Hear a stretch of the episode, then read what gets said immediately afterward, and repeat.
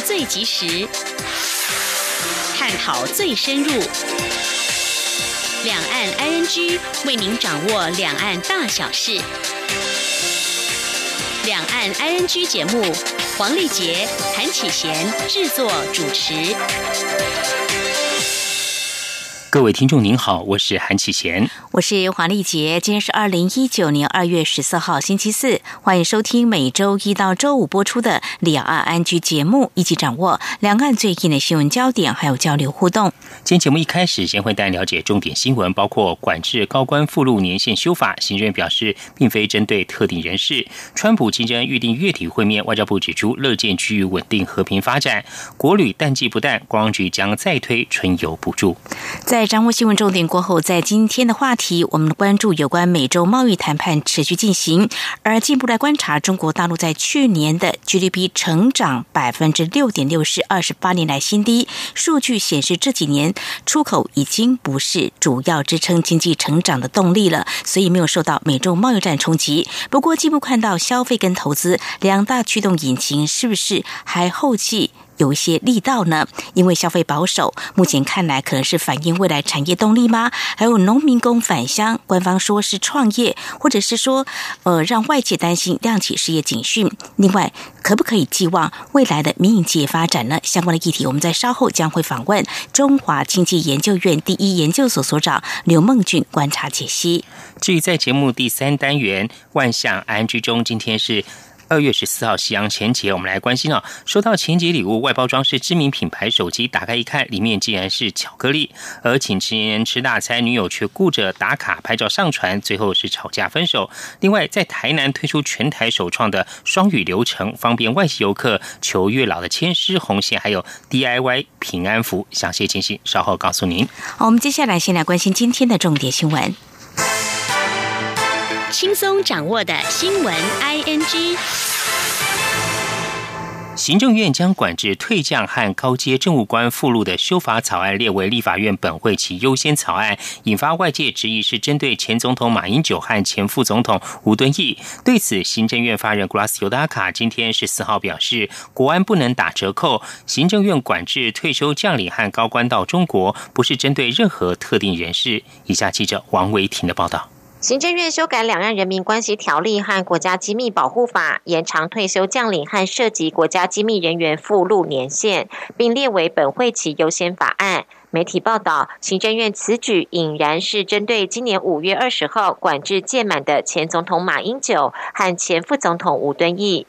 对此，行政院发言人古拉斯尤达卡十四号表示，这两项修法草案之前就列为优先法案，国安不能打折扣。政院推动修法，不是针对任何特定人士。古拉斯说：“但在我们现在的清单草案里面，他们是最优先的，没有针对其他。”古拉斯表示，行政院十八号将和民进党立院党团讨论优先法案，行政院也倾向往这个方向修正。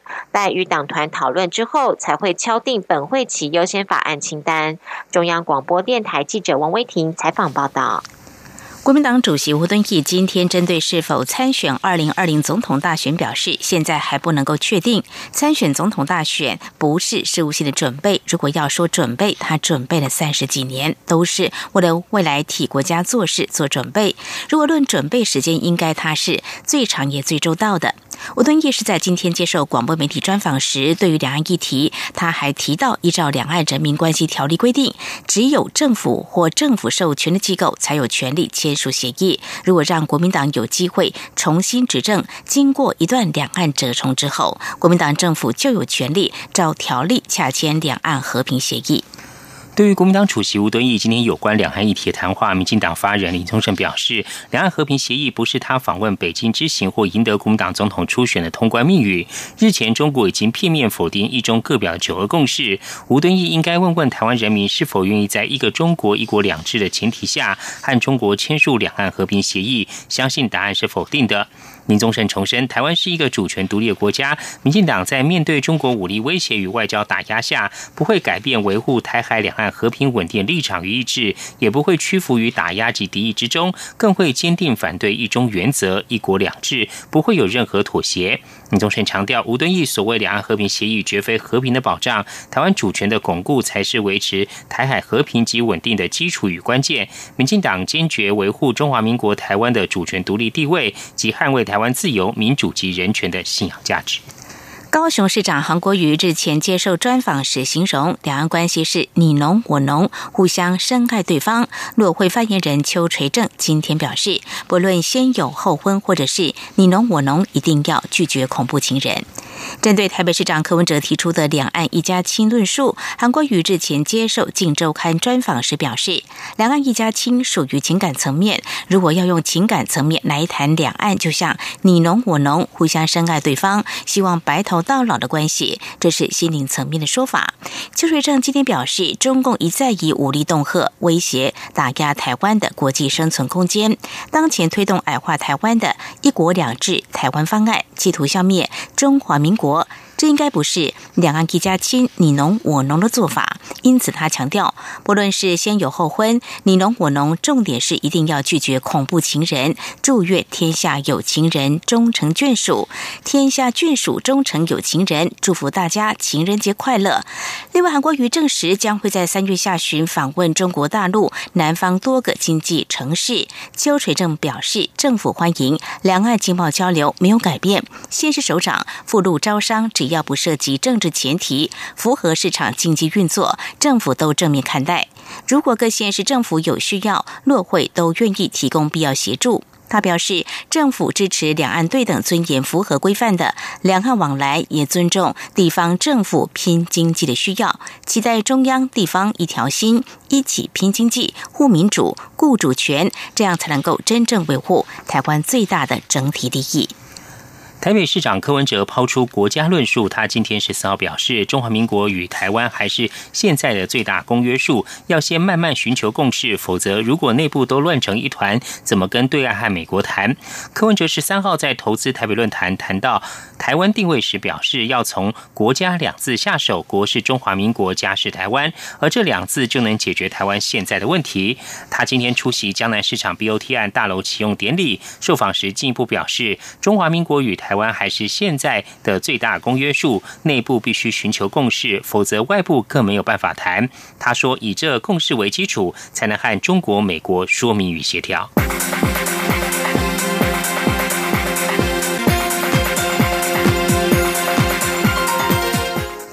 新闻继续来关心华航机师罢工到第七天了，华航劳资四度协商也在今天上午在交通部展开，并且顺利在中午刚过，针对昨天没有完成的工会第二项诉求达成了共识。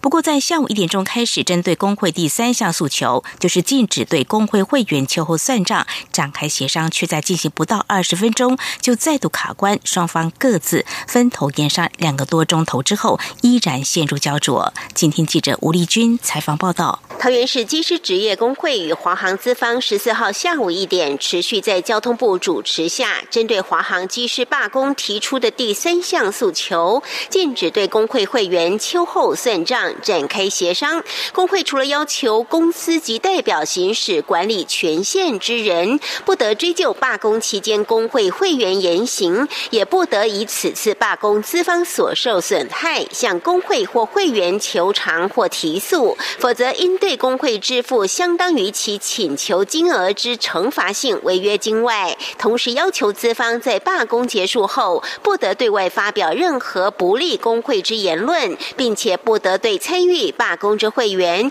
与未来考核或声训有任何不利处分或差别待遇。否则，公司应对工会支付新台币一百万元之惩罚性违约金。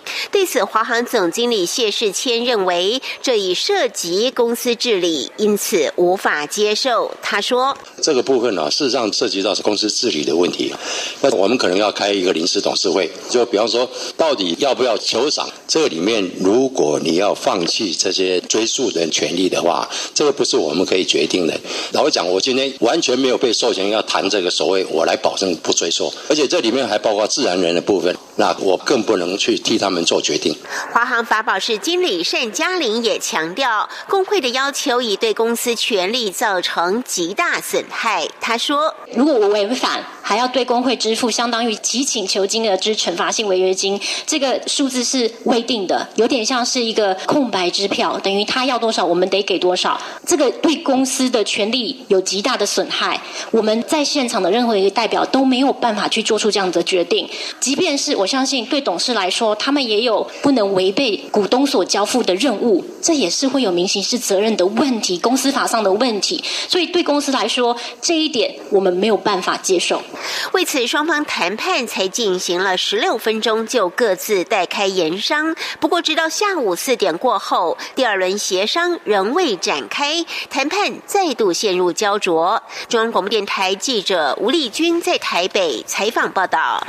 华航技师工会罢工事件未了，台湾高等教育产业工会发起学界联署，声援这次罢工行动。目前有一百四十多名大专校院学者响应。高教工会今天十四号和这群学者共同发出声明，表示台湾是个劳资关系极为不平等的社会，大众应正面看待劳工采取罢工手段，促成社会公益与改善劳动条件。请听记者郑祥云、陈国维的采访报道。华航机师工会在春节期间展开罢工行动，影响旅客权益，引发社会有正反不同的意见。高教工会为了呼吁各行各业落实劳资平等协商，近日邀集大专校院学者发起联署，来声援机师工会的罢工行动。如果不是因为他们罢工，那呃揭露他们长期的呃疲劳驾驶的现象，我们外界几乎很难以了解，说我们每天可能啊每年搭乘的华航啊会有这样的一个呃这个飞安仍然有改善的空间哈。对于外界提出工会以后如果要罢工，应有预告期，有学者指出，这是劳资双方之间的事情，应该是要求国家花更多心思去保障劳动者的权益，平衡劳资双方地位。他去行使他的劳动三权的时候，他必须要兼顾第三人你我的利益的时候，请问这个国家、这个政府以及这个社会要给这群劳动者怎么样的对待、怎么样的资源、怎么样付出？今天的这个时候是一个弱势团结的时候，所以对于很多分化劳工的论述，大家一定要特别的小心跟注意，尤其是说这些机师是高薪者，那跟我无关。今天机师罢工，其实是代表台湾这么多一直没有劳动权利的劳工，在开一条路。所以，我们一定要支持他们。学者提醒，聪明的雇主必须要学会善用工会来让企业更进步。高教工会则呼吁社会各界不应该敌视罢工这件事情，而是要正面看待罢工可能带来的社会进步。中央广播电台记者郑祥云、陈国伟台北采访报道。财经焦点，行政院主计总处昨天二度下修今年经济成长率的预估值，来到百分之二点二七，是三年来低点。不过，今年各季经济成长率预测则是逐季往上，是否代表目前景气正处于低点，开始有止跌回升的迹象？学者分析，目前美中贸易战释出不错的讯息，股市表现也回温，但是如果说要止跌回升，还为时过早。不过，如果今年上半年可以持稳，第三季有望看到止跌的讯号。交通部光局推出的暖冬旅游方案获得回响，光局长周永辉今天十四号表示，预计于二月底三月初提出春游国旅补助方案，尤其针对青年自由行和乐龄团体旅游提供补助措施，让国旅淡季不淡。朱永辉表示，春游补助方案也会结合台湾好行、台湾关巴、台铁和高铁优惠，搭配今年小镇旅游主轴，加强行销台湾四十座小镇，鼓励民众深度旅游。他指出，今年第四季时会检讨第二季执行效果，和地方政府讨论，再推出有地方特色的方案。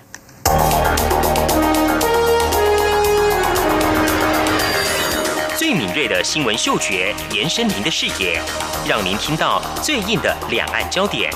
连线访问这次随团出访的央广记者黄维婷。是的，今天在大陆福建平潭举办了一场两岸关系研讨会，对世界经济与亚洲会产生哪些影响呢？其中五百个是感染艾滋病的孩童，那分散在呃广东。从正经情势分析。两岸交流观察到新闻现场直击，两岸 ING 有最多元的声音、多面向的观点以及最专业的剖析。请收听每周一到周五晚间六点到七点，由中央广播电台新闻部黄丽杰、韩启贤制作主持的《两岸 ING》。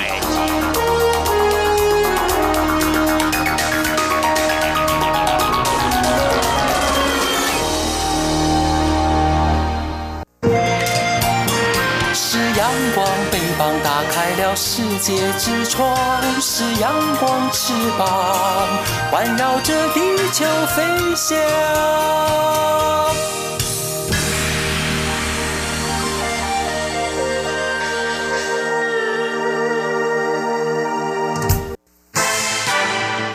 轻松掌握的新闻 ING。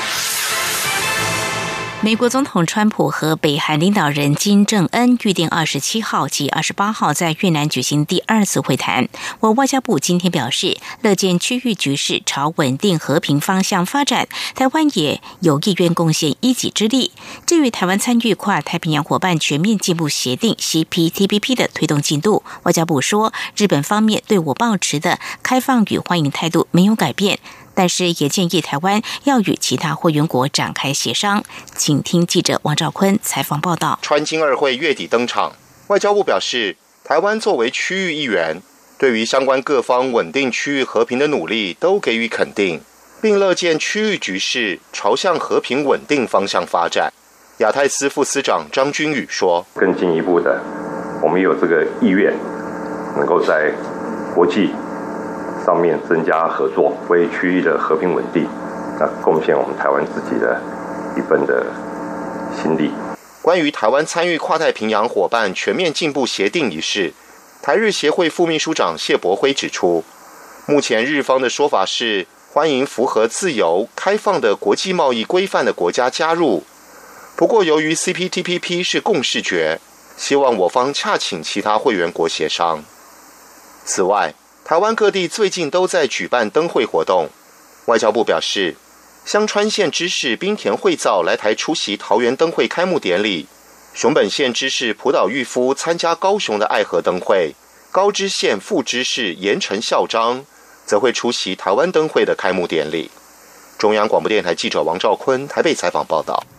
监察委员王幼林、蔡崇义今天是四号公布台大校长管中敏违法兼职案调查报告，列出其在担任公职及任台大教师期间的兼职情形，并认为管中敏是知法犯法，要求教部督导台大确实依法行政。另外，调查报告也指出，管中敏疑似重复支领赴中国大陆西安讲学的日资生活费，将移请中医院厘清并依法处置。以向记者欧阳梦平的采访报道。台大校长管中敏因为在担任公职期间以匿名常态性的方式与一周刊写社论，在一月十五号遭到监察院弹劾后，监察院在十三号下午再审查通过监察委员王幼林、蔡崇义提出的调查报告。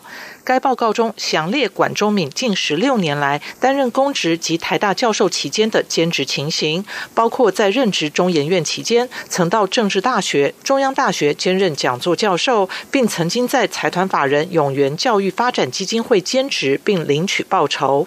在任教台大期间，也在政治大学、中央大学、国泰金控、永源基金会、一传媒、暨南大学、台经院、两岸企业家峰会等学校及团体兼职，都没有向服务机关申报核准。这些未申报兼职所得加总超过新台币一千八百万元。由于管中敏在中山大学兼职担任合聘教授时，曾经向中研院申报核准，因此监察委员认为管中敏并非不清楚相关规定，而是知法犯法，而且为师情节重大。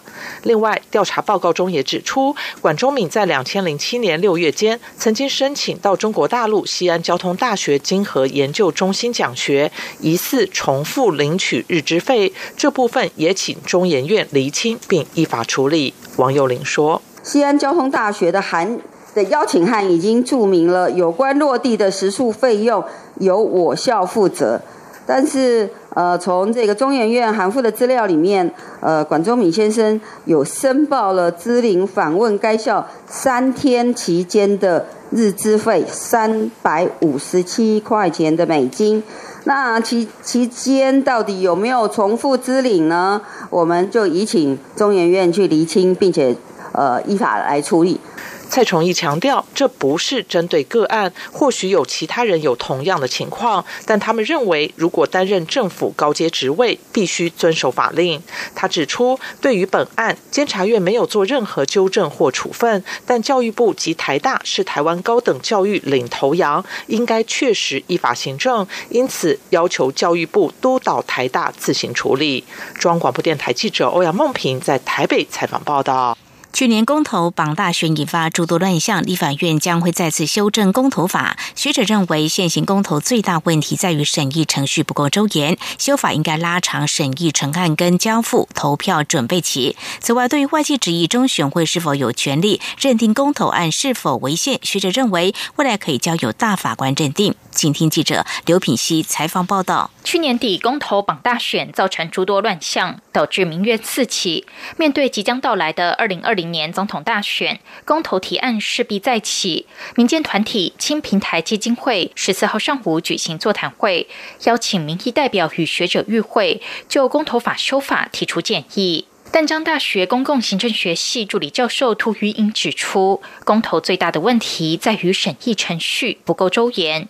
以以和养绿公投案为例，该案成案只有二十八天就办理投票，人民根本没有时间好好消化相关资讯。何况去年一共有十个公投案成案。他认为，与其讨论公投是否该绑大选等技术问题，应该思考适度延长公投成案的审议时间，以及成案后到举行投票的准备时间。对于公投案如果违宪，该怎么处理？涂于英表示，中选会有审查公投案的权利，但有无非难权是另一个层次的问题。他认为可以修法，交由大法官认定公投案是否违宪。他说。那当然，在这个呃制度的未来，如果说有修法机会的话，制度的选择上呢，也许可以考虑由法院哈来做这样子的一个把关的角色哈。那嗯，当然就是如果说由这个高等行政法院来做的话哦，可能它的能量有所不足哈。那可能会要有大法官哈来做这件事情哈，不管是透过这个裁定哈，或者说透过判决哈，好，透过裁定或判决的方式哈，来对这个公投是不是能够成案哈，做一个终局的判断，特别是它是否。有违宪之余，民进党立法院党团干事长李俊毅指出，如果赋予中选会更大的职权处理公投案是否违宪，恐怕又会回到当初公审会所引发的争议。但如果交由宪法法庭处理，等到裁定出炉交付投票，又会耗费相当长的时间，这在技术上是很大的问题，所以必须好好讨论中选会的定义与权责。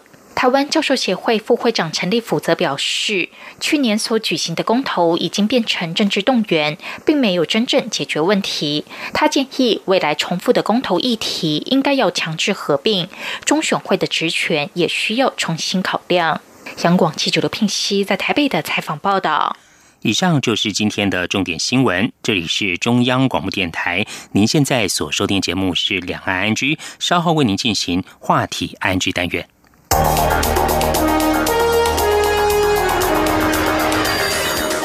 锐的新闻嗅觉，延伸您的视野，让您听到最硬的两岸焦点。连线访问这次随团出访的央广记者王维婷。是的，今天在大陆福建平潭举办了一场两岸关系研讨会，对世界经济与亚洲会产生哪些影响呢？其中五百个是感染艾滋病的孩童，那分散在呃广东。从正经情势分析、两岸交流观察到新闻现场直击，两岸 ING 有最多元的声音、多面向的观点以及最专业的剖析。请收听每周一到周五晚间六点到七点，由中央广播电台新闻部黄丽杰、韩启贤制作主持的《两岸 ING》。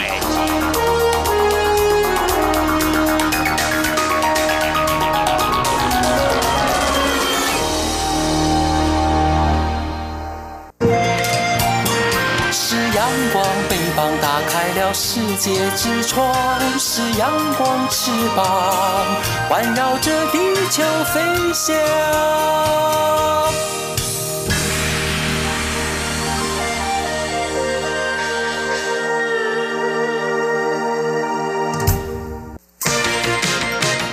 您最想关心的话题，ING。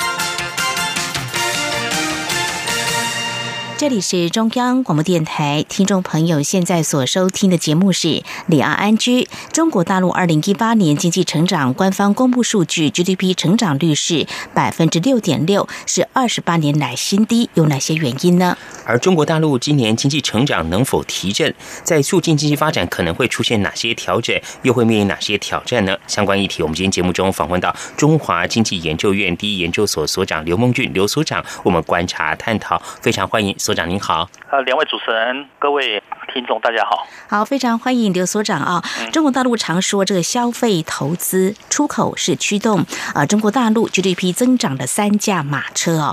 如果我们细部再来做一些观察，中国大陆在去年在这个对外投资啊，看到这个数据跟前一年就是二零一七年来看是大致相当的哦。如果就您的观察来看，那大致上在投资会集中在哪些产业？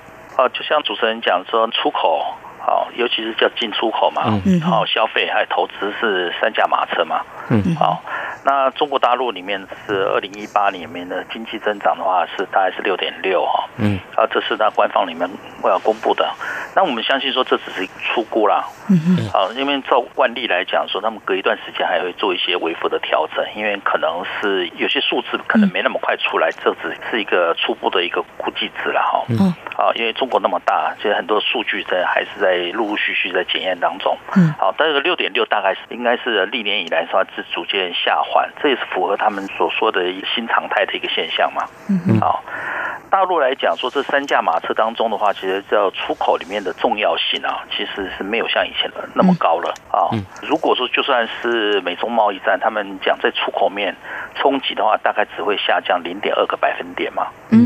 嗯，那中国那么大的国家，所以要靠它主要的经济增长力的支撑，还是要靠着刚才讲是消费跟投资这两项嘛。嗯嗯，好是。那你刚才主持人比较关切是投资这一面嘛？嗯，好。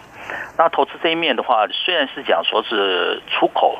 对于它的重要性没那么高，但是它这边象征的一个意义是在哪里？就是说，我们可以看到它做出口面里面的支撑的，从企业面来看哈，嗯，企业面看来是外资，还有外资所带来的一个出口的引擎嘛，嗯，好，然后支撑它的出口还有就业的话，还是有它民营企业嘛，嗯哼，好。那是国有企业这一块的话，相对的是受到美中贸易战或者出口面的重要性冲击面那么厉害，但是是国有企业这一块它是比较多的是上游产业。嗯哼，好，所以刚才主持人讲说是像如果说投资下滑，因为受到贸易或者是全球里面的冲击里面冲击比较大的，应该是外资跟民营企业。那民营企业里面的话，是大部分是属于中下游这个阶段。所以说这样看起来的话，是国有企业是支撑，嗯，那整个投资带动的话，应该还是比较中上游。嗯，是所长，呃，那其中在投资这个地方哦，它相关的一些基础建设，还这个对内的一些投资的话，它本身的力道，您看怎么样？去年的表现？呃，今年表现的话，或者是广泛来讲的话，是中国大陆里面是为了稳增长嘛？嗯嗯哼。好，那尤其是在下半年的时候，他们有讲六个稳哈，这个稳就业、稳外贸哈。稳外资，好，那稳投资，那稳投资呢是靠着国有企业在做基础建设，嗯嗯，啊，所以说这边的话，这是财政政策里面很重要的一环，在稳定稳定整个投资跟经济经济的层面。嗯那尤其是他最近来讲，说是放出了一个比较重要的一个力道，就是呢，让地方政府里面去比较广泛的发行那个地方债，嗯，让地方债里面来支撑他的投资嘛。那当然是基础建设就是重要的一块。嗯哼，嗯是。那么这样来看的话呢，这个股市呢可以说是经济产业的一个橱窗哦。嗯，看到中国大陆股市去年表现好像是全球金融市场最差的哦。如果说在进一步的看到它的投资动能，刚才所长您有提到说，大部分是靠这个国营企业在撑，在民营企业方面是不是也显现在这个投资股市方面的一些动能可能有出现了一些变化或一些讯息，值得我们来关注的呢？好，那譬如说好了，我们讲说民营企业嘛，哈。对。那民营企业投不投资，也可以跟它就业有很大的联动性嘛。嗯，好，那我们的一些统计数据看放出来讲说，哎，现在在很多农民工所谓的返乡。嗯，我们这样讲好了，不是因为现在是放春节然后返乡了。嗯，哦，还没过年假之前就返乡了嘛。当然是官方的解释讲说，这用返乡创业嘛，因为现在好像是一带一路也好啊，是开开发农村里面的一个扶贫，所以说他们回乡创业，其实不尽然啊。那可能是就是因为啊，美中贸易战，或者是全球出口减缓，或者怎么样的一些外在因素，嗯。嗯，好，让在民营企业里面官场的官场，缩编的缩编嘛，啊，也包含到外资企业也是在做一些撤离的动作嘛，嗯。嗯。好，那这样子的话，就是说这些差不多有七百多万嘛，哦。他们统计出来有七百多万所谓的返乡嘛，嗯嗯，好，然后再加上说平常有失业大概是两百多万，所以增加了差不多一千万了，嗯，好，所以说是失业率其实是受冲击还蛮大的，这个也反映出了你在股市上的一个现象嘛，就是因为你的这个经济或绩效的。企业的表现不好，无论是外资或者是大家对这个前景的不看好，所以它股价会下跌。嗯哼，好，这是一个。那股价下跌，其实在某种程度上也是对应的是一个消费的一个力道也在减弱。刚才我们比较少谈到的消费，好，那中国大陆现在是预计啊，说希望它能够转型的内需。就除了投资之外，其实消费也是很重要的。但事实上，整个消费里面的话是有在减缓的一些现象，在尤其在二零一八年第四季的话，已经下降到六点二嘛。嗯，是是。所长谈到这个部分呢，我们呃知道说，两千零九年后消费是中国大陆经济成长的最大动力哦。那您刚才有谈到说，呃，去年这个下滑，那去年呃消费的话，一到十月只增长百分之四，可不可以请所长进一步分析，就说这显示出哪些讯息？为何民众在消费方面会有？一些缩手，哦，刚才说的是一个就业嘛，就业不稳定，对不对？嗯，就业不稳定的时候所带过来一个现象，它就是消费保守嘛。嗯哼，这是一块。另外，我们可以看到民间啊，其实中国大陆家庭债务其实不算低。嗯，好，那家庭债务里面就很大一块是跟房地产有相关嘛。嗯。好，那你想看，如果说是他是用分期付款，像像台湾有房贷嘛，一样的现现象一样。但是在有房贷存在的时候，如果说你房屋价格是在节节上升，对不对？嗯。那是不是代表说你的财富效果有在上升嘛？嗯。纵然房子没卖，但是心理上感受，就这个是一个财富有在增加的情况，它消费的动能会比较高一点。嗯哼哼。但是啊，相对的，我现在房贷还是有。嗯。但是房屋的价格，尤其这几年它的房地产的泡沫的影响的话，就是让它房地产价格慢慢在下滑当中嗯，好，那这样子的话，它整个消费，刚才除了这个就业不稳定，另外一个的话就是家庭资产啊。泡沫的关系也不稳定，在这种时候带过来一个现象，就是它的那个消费动能会减弱。是，那么这是有关中国大陆在二零一八年的经济表现部分，我们分别从这个投资还有消费面呢做进一步的一些解析。那么在一年前的时候，我们看到中国大陆的官方还提到，在二零一八年，他们当时是预计在消费的动能，希望能够有比较大的一个引擎来拉动经济成长。所以呢，在持续关注在内需面的部分的话，可能又会出现哪些情况，或有哪些变化？在去年您观察下来，有哪些部分是值得我们注意的呢？刚才我们讲到消费哈，对对，消费里面的话，就是我们一般的统计里面就看的叫做零售嘛，零售价值，对不对？零售市场里面的表现嘛。那中国大陆的零售这边呢表现的话，不仅只是在所谓的一般零售，嗯其实它最大的特殊性就是网络嘛，啊，对不对？对，好，那网络里面的话，我们常常看到就是所谓十一月十一日嘛，对不对？一一一双十一，呃，双十一嘛，嗯，双十一里面网购啊，就是那个光棍节这样子，嗯，好，那像是去年光棍节里面的话，好像是增长的好像是二十七 percent 嘛，嗯嗯。它本来是希望更高，能够创的比二零一七年更高。二零一七年大概是三十几嘛，嗯哼。那可以看它从网络零售里面就已经有下滑的现象，何况是实体零售呢？嗯嗯。好，这个就是他们这边的话是一个很重要的一个讯息了。那这边所带过来的话，就是真的就是反映出它的个零售的，就是消费端这边的动能没有像以前那么高了。那至于在房市部分，刚才有提到，就是说在这几年，特别是去年，我们看到一些数字，包括这个房仲业者啊，都说出不一样的话，好像有点担心这个市场的一些变化。您怎么样来看这个部分呢？这个房仲市场其实我们就常常看说，中国大陆地方哈，地方政府靠的叫做地方债嘛，是，就是所谓的土地财政，嗯。那土地财政的话就很重要，就是看看说，哎，我那个土地哈是拍售的时候拍卖嘛，嗯，我就是这边想反映出来，我想说是反映出来它房地产的那个动能的一个现象。好，我们无论是拿四十个典型城市也好，或者是多少个典型城市，我们可以看到它的拍卖的溢价、溢价率。嗯哼，溢价率就是说，我们可能设定一个基本价格嘛。好，但是如果说市场上拍卖是超出这个价格，超出我的基本价格，呃，设定的价格，这个叫溢价嘛。嗯，好，其实它溢价率越来越低了嘛，已经是连续好几个月都是如此的一个现象，那表示说中国大陆的不动产市场真的是走低。那这边所连接出来的话，就是地方债直接在上升当中。嗯哼，好，这个为什么会那么低？表示想说，哎，中国大陆里面。希望是房地产价格一个膨胀，嗯，啊，或者民众里面的购买力的上升，好来带动这个房地产的价格提升，看起来是力有未逮了。嗯，是所长，那请教您，那您怎么样观察今年中国大陆的内需消费？我们有哪些特别要关注的一些地方呢？呃，这边的话，我就可能看得出来是今年上半年可能是还是有有比较不稳定的一些现象嘛。嗯嗯。好，这跟这个消费动能或者是呃整个市场的信心是有大关系。那可能是预判来讲说，应该是期待哈。嗯。哦，无论是我们的期待也好，或者是一般的投资自银行的一些预估来要我们要看的话，可能要看下半年才会有比较稳定的一个情况。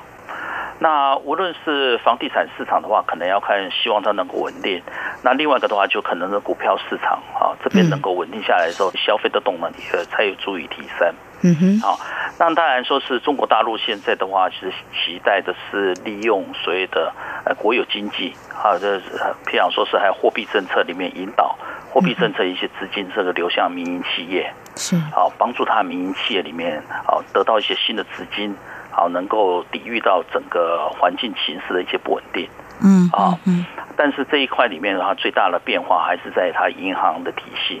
嗯哼，那比方说中国大陆里面的货币单位能够放出的资金，能不能经过这个银行体系里面发放到民间业者？嗯哼，好，看起来这个路目前为止还没有很大的一些畅通的现象。嗯哼，那银行可能是怕一些风险，所以继续还把资金抱在自己怀里面，没有真正放到民间的一些企业那边。所以民间企业里面面临到需求资金还是很困窘，但是呢，银行里面的钱还是不放下来。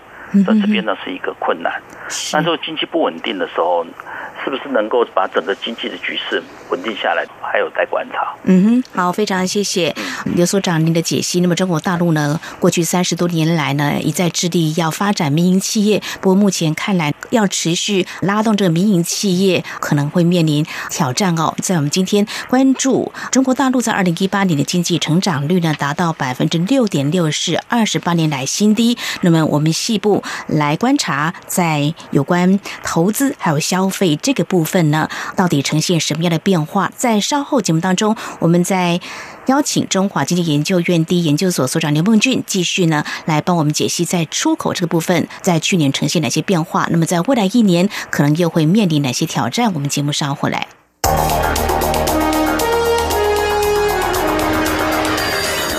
最敏锐的新闻嗅觉，延伸您的视野。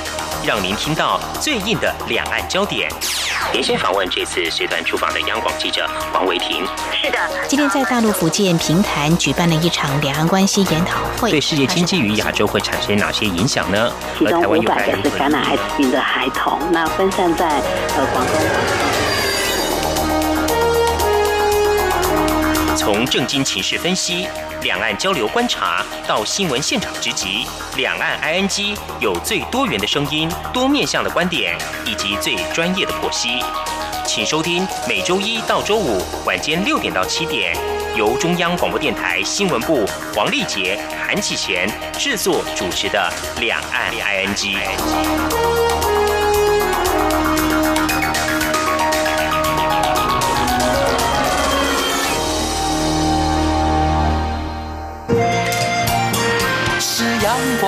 帮打开了世界之窗，是阳光翅膀，环绕着地球飞翔。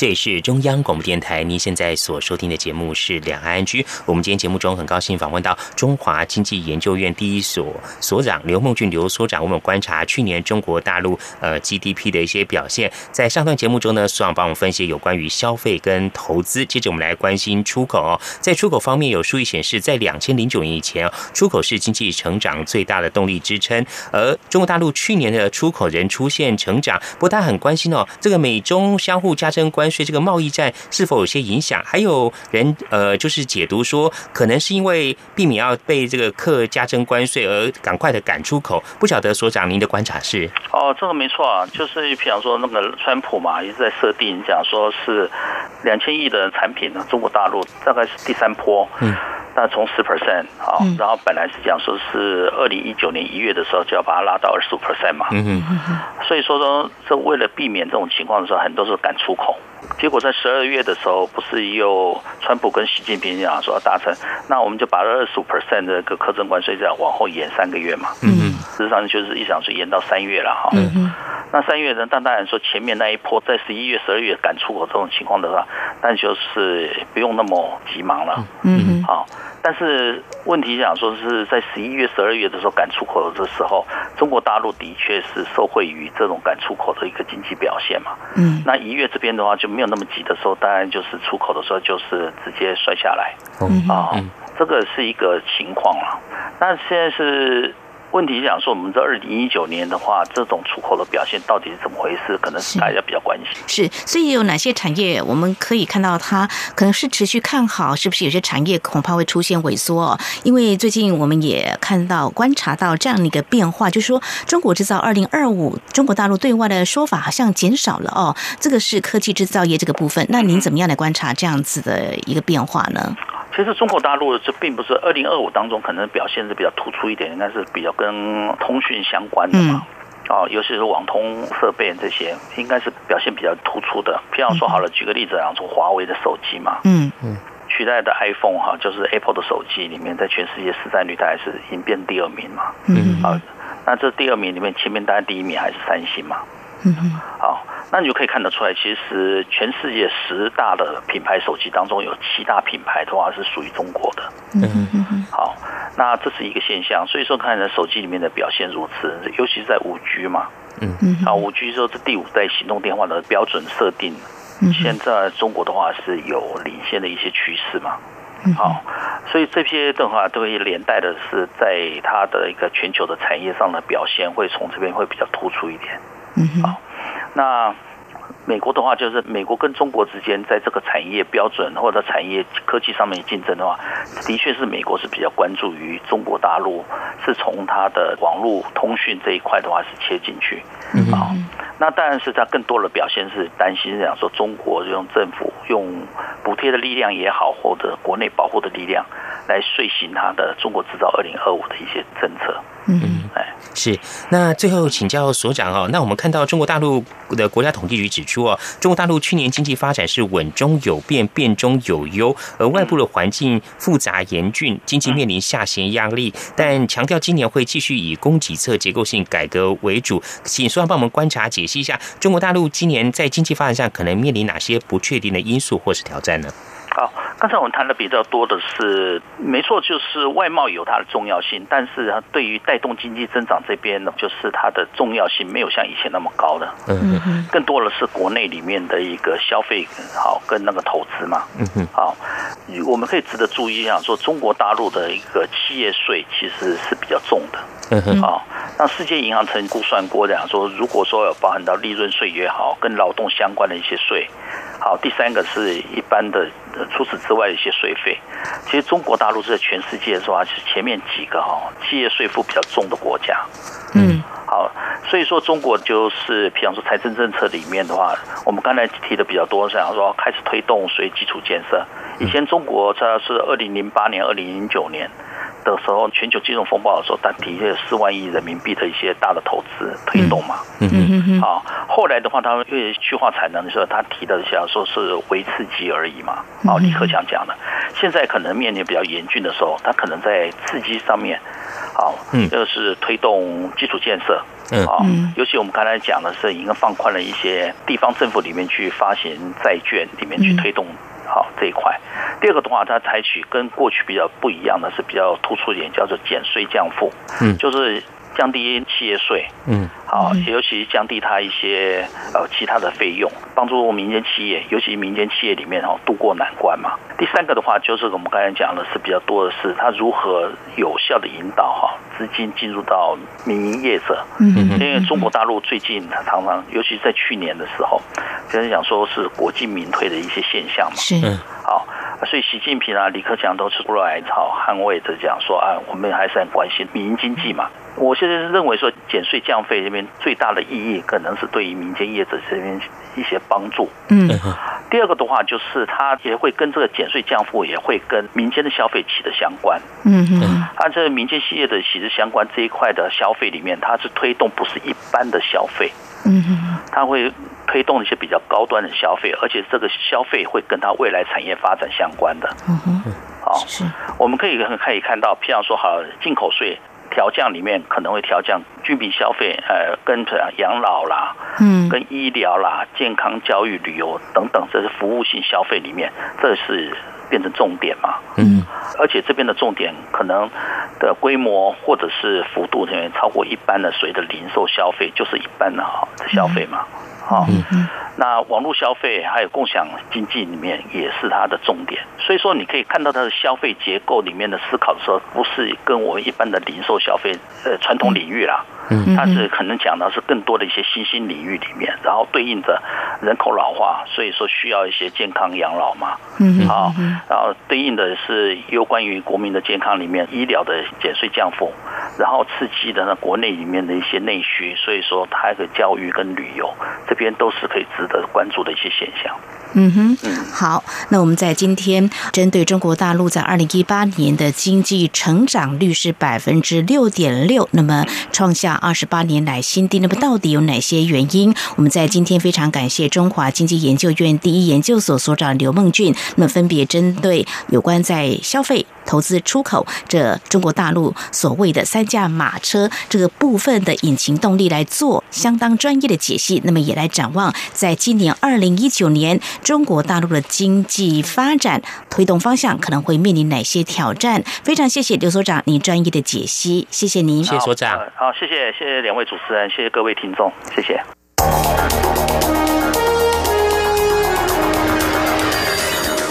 锐的新闻嗅觉，延伸您的视野，让您听到最硬的两岸焦点。连线访问这次随团出访的央广记者王维婷。是的，今天在大陆福建平潭举办了一场两岸关系研讨会，对世界经济与亚洲会产生哪些影响呢？其中五百个是感染艾滋病的孩童，那分散在呃广东。从正经情势分析。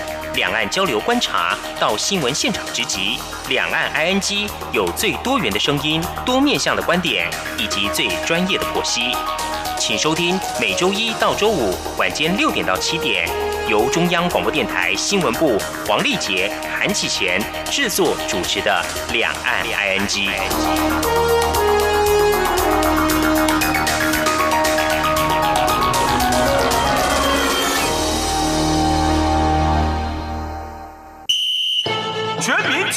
掌握疫情，二步一要，非洲猪瘟 out。不至疫区农场参观，进出牧场要管制，加强防疫安全。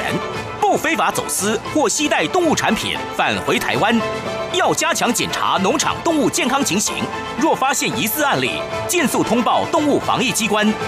简单三步骤，防堵疫情，滴水不漏。以上广告由行政院农业委员会提供。是阳光，翅膀打开了世界之窗；是阳光，翅膀环绕着地球飞翔。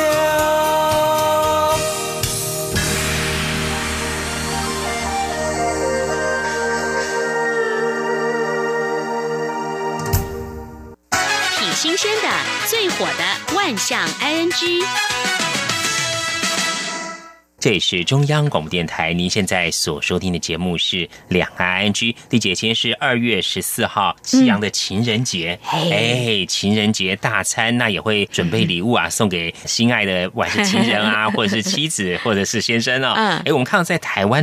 有名太太呢，她收到她老公送的情人节红包，嗯，她打开来啊，稍微抽出来一点，瞄了一下，看一下，嗯，哇，相当的高兴啊。她说以往呢，老公都没有给这么高，这次她包了六千六百块新台币。哇，我觉得这个数字也蛮好的，好开心哦。不过后来回到家里啊，再把它打开一看，是吧？当场啊就很生气了啊，为什么？原来呢，她老公啊。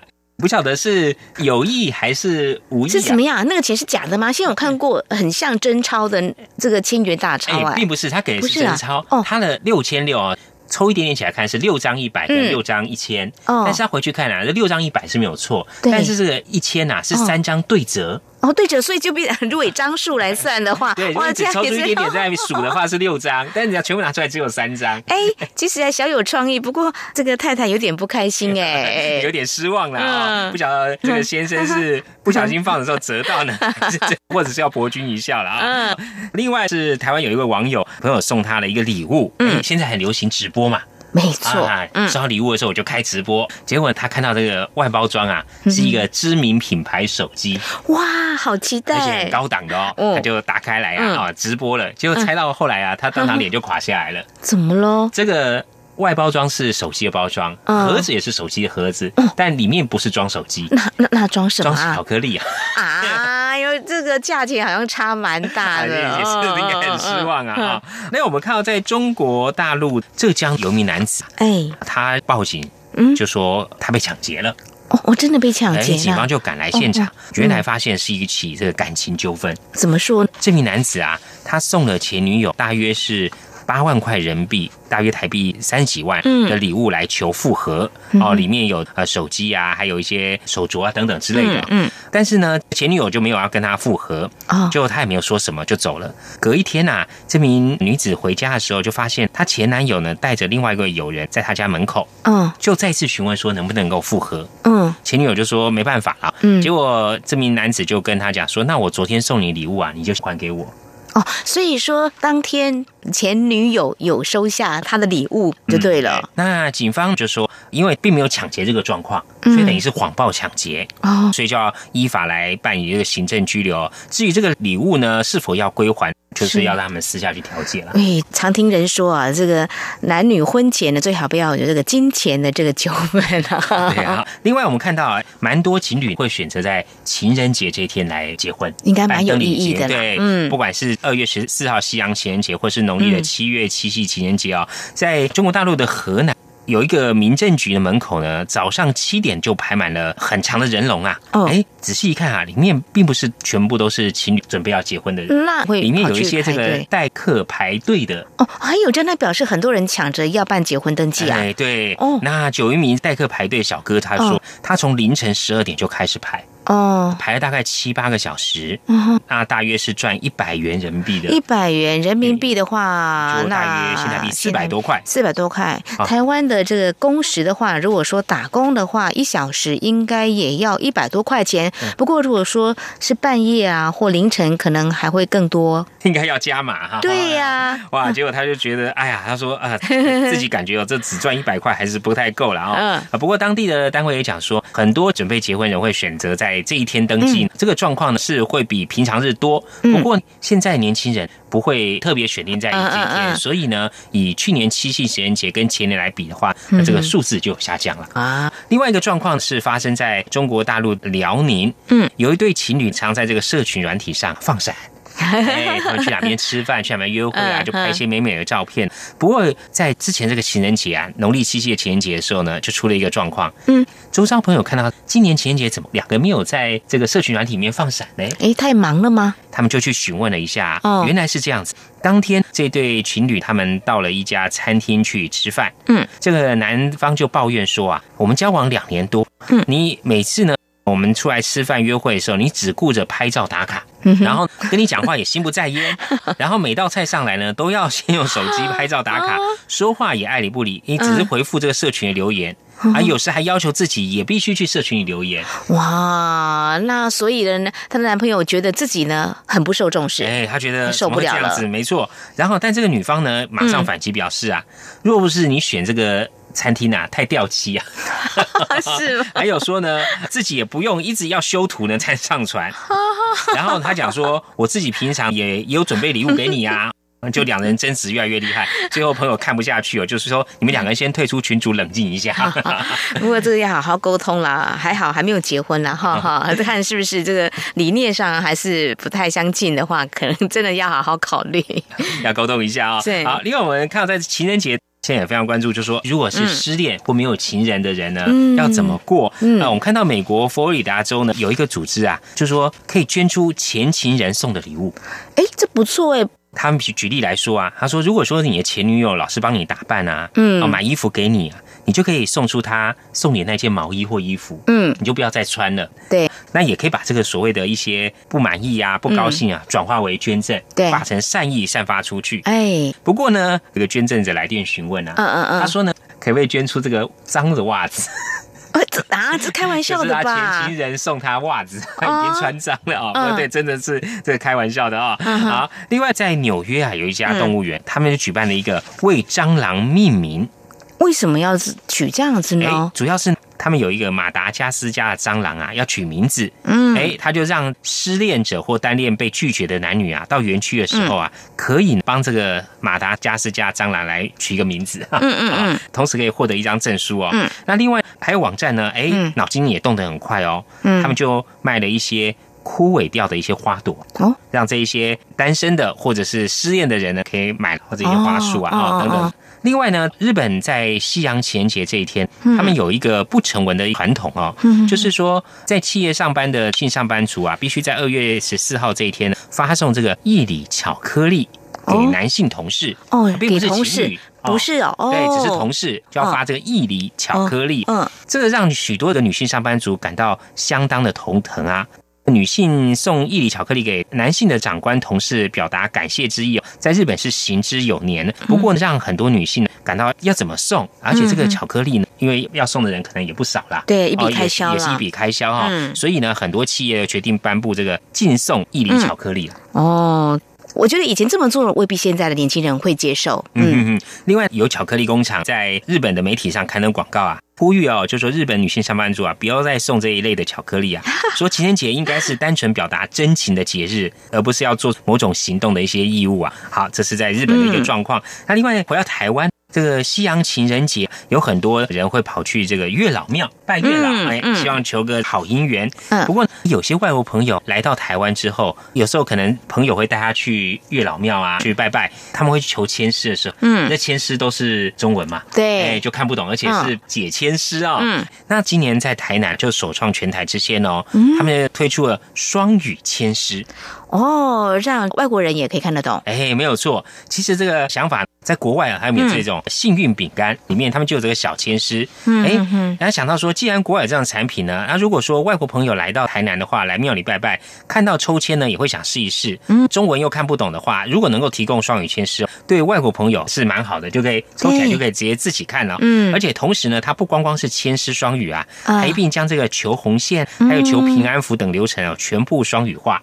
哎，让外国朋友来到庙宇参拜的时候呢，也可以用自己熟悉的语言来进行。哇，跟国际接轨，越来越国际化了哈！让更多国外的朋友来到台湾旅游的时候，特别到啊台南是吗？对，这个城市哦，啊，他们也可以知道哇，在台湾呢，原来呢有这个月老庙，然后解签师，这个是非常有意思的一个传统文化。这是今天西洋情人节跟听众朋友分享。好，节目尾声呢，再和听众朋友们呼吁一下，如果说听众朋友们对我们节目任何建议看法，非常欢迎利用以下管道来告诉我们：传统邮件寄到台湾台北市北安路五十五号两岸安居节目收；电子邮件信箱节目有两个，一个是 i n g at r t i 点 o r g 点 t w，另外一个是 QQ 信箱一四七四七一七四零零 at qq dot com。同时，听众朋友，我们也可以透过 QQ 即时互动，节目的 QQ 码是一四。七四七一七四零零。另外，也非常欢迎听众朋友加入两岸居的脸书粉丝团，在脸书的搜寻栏位上打上节目名称“两岸居”来搜寻，就可以连接到我们的页面了。好，那么这是今天节目，非常感谢听众朋友您的收听，祝福您，我们下次同时间空中再会，拜拜。